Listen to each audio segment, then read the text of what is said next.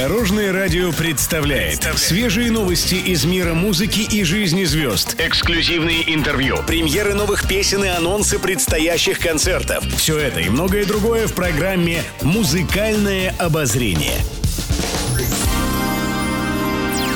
Добрый день! В студии Алена Арсентьева, и это программа «Музыкальное обозрение» на Дорожном радио.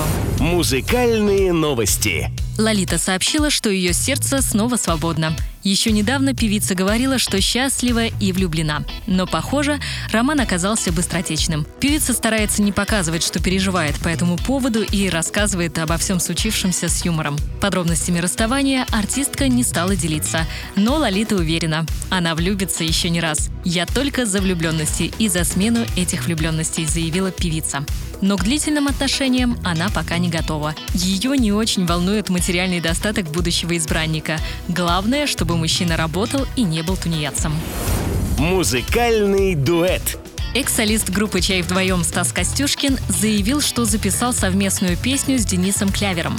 Подробностями и названием композиции он делиться не стал. Артист отметил, что он вместе с коллегой возвращает «Чай вдвоем» на сцену. Напомню, о воссоединении дуэта стало известно в декабре прошлого года. При этом оба исполнителя намерены также заниматься сольной карьерой.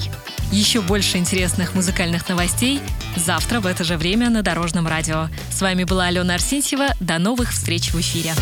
Будьте в курсе всех музыкальных событий. Слушайте «Музыкальное обозрение» каждый день в 15.30 только на Дорожном радио.